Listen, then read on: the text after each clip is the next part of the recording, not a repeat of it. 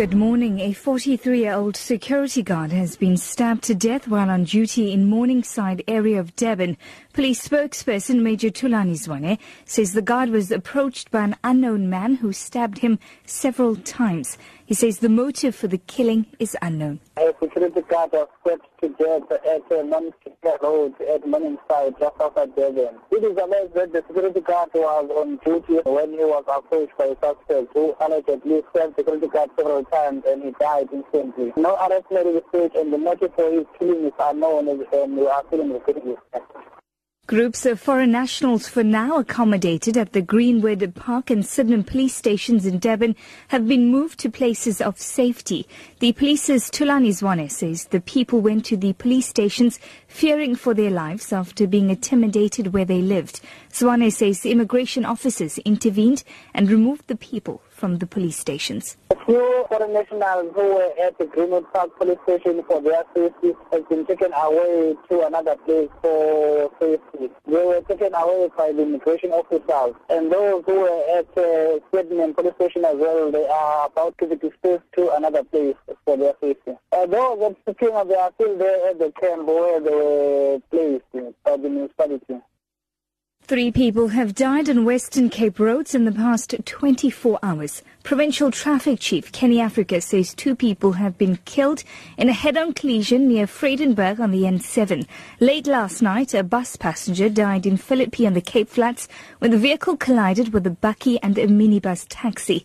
Africa explains how the two accidents happened. We had an accident just outside Vredenburg where a truck and a bakkie was involved in a head-on collision. In this accident, bakkie burned out totally and the driver of the bakkie was burned beyond recognition. The driver of the truck later died in hospital. And last night near the Philippi police station, there was an accident with a bus, a taxi and a bakkie involved and one passenger in the bus also died.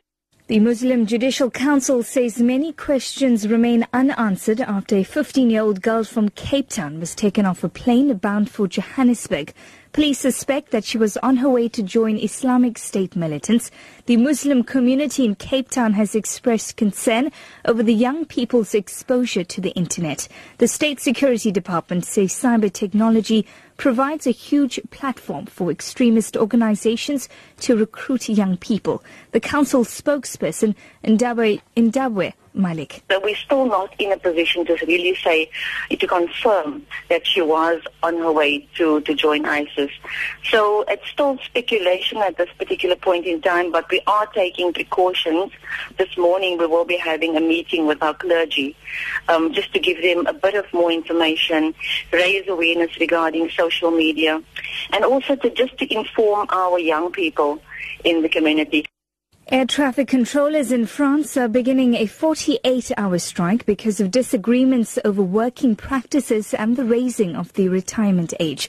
The strike, called by the largest union of air traffic controllers, is likely to cause widespread disruptions. The BBC's Lucy Williamson has more. Short-haul flights are expected to be worst affected, with Air France set to suffer the most disruption. French civil aviation authorities are asking airlines to cancel some 40% of flights in and out of France, and some of the thousands of flights which use French airspace may also have to be rerouted. The strikes mark the start of nine days of disruption spread over the next three and a half weeks. Key amongst the strikers' grievances is the issue of retirement age for air traffic controllers, recently raised by two years to 59.